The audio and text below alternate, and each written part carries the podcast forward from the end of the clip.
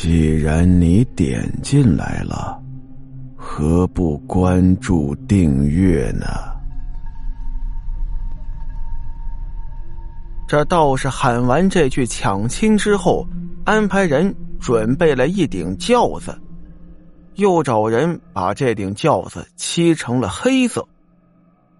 轿子准备好之后呢，需要4个人来抬，谁敢来抬呀？阿毛妈妈的娘家没人了，阿毛的爸爸呢姓贺，死得早。这阿毛的妈妈呀身世比较可怜，头一任丈夫死了，让婆婆就卖给这个姓贺的。这个姓贺的呀在家排行老6，还是祥林嫂。不管怎么说吧，就说没人来抬这个轿子，倒是没办法了，又找了4个徒弟过来抬轿子。阿毛本人呢，让人架着混在了抢亲的队伍之中。不多时啊，就来到了小河边。整条小河呀，流水是特别的汹涌，河床十分的宽大，溪流也长。一行人啊，却不知道往哪儿去了。只见道士拿着香在阿毛的脸上划拉了几下，阿毛就开始呕吐了，从阿毛的嘴里啊哗哗的往外吐水，还有沙子。众人看了之后惊讶不已啊。等到阿毛吐完了，这轿子似乎又有了方向，沿着河流啊往更深处走了。走了那么一段，来到了一个竹林的边上，前面赫然也有一队人马，正是来接亲的鬼王。鬼王那边的人马那是人数众多呀，全都是纸糊的人，脸上都是惨白惨白的。只见这些人杀气腾腾，怒气冲冲，鬼王似乎不想放过阿毛的魂魄。此时双方人马拉开架势，隔空叫阵。再看那道士披头散发，手拿7星宝剑，踏罡步走，口中是念念有词。沙子一屋子，金子一袋子，金子一屋子，沙子一袋子，甭管他念什么吧。只见2队人马中间的位置火光冲天，是杀气连连。众人看着也不知道到底是谁赢谁输啊。正在僵持不下之时，只听到竹林之中是众鸟齐飞，上空居然出现了许多蝙蝠，河边的水流声是越来越大。再看那道士不知道手中什么时候多出了一把纸钱，再看他把手中纸钱往天空上一撒，大喊了一声：阿毛回家！喊完这声之后啊，扭头对阿毛的母亲说：你们也喊！就这样啊，家里的人不管是男女老少，一齐在那喊：阿毛你快回来吧，你的家人在这儿呢，快回来吧！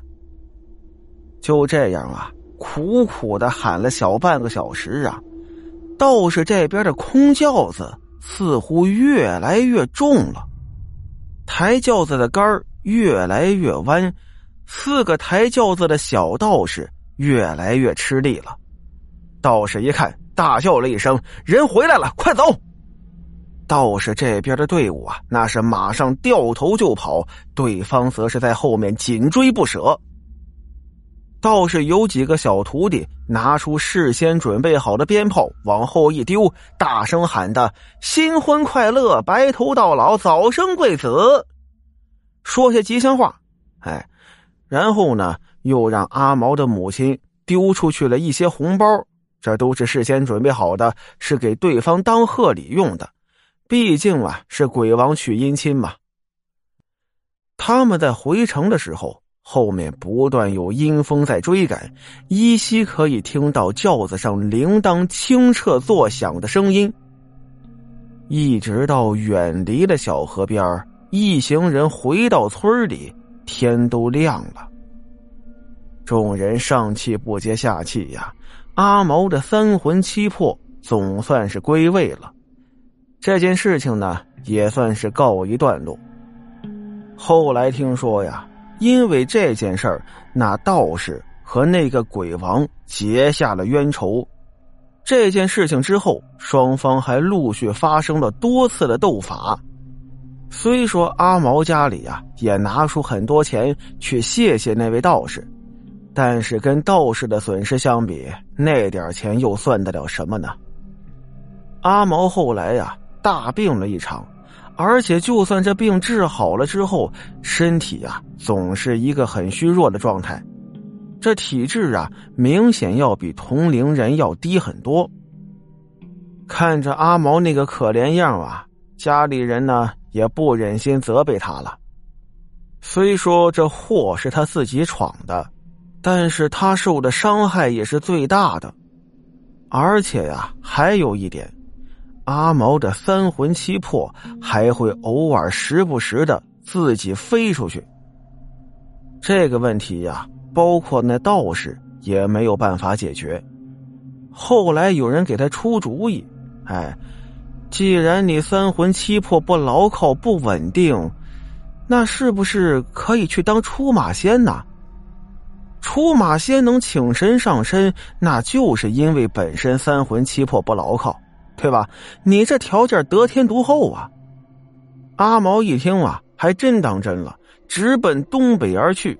您还别说，自从成了出马弟子之后啊，那三魂七魄还真就稳定下来。不过后来啊，大家也总是笑话他，大男人啊这辈子有机会做花轿也不算是白活了。本集结束，感谢您的收听，请关注订阅支持一下，也欢迎评论区留言指导，谢谢。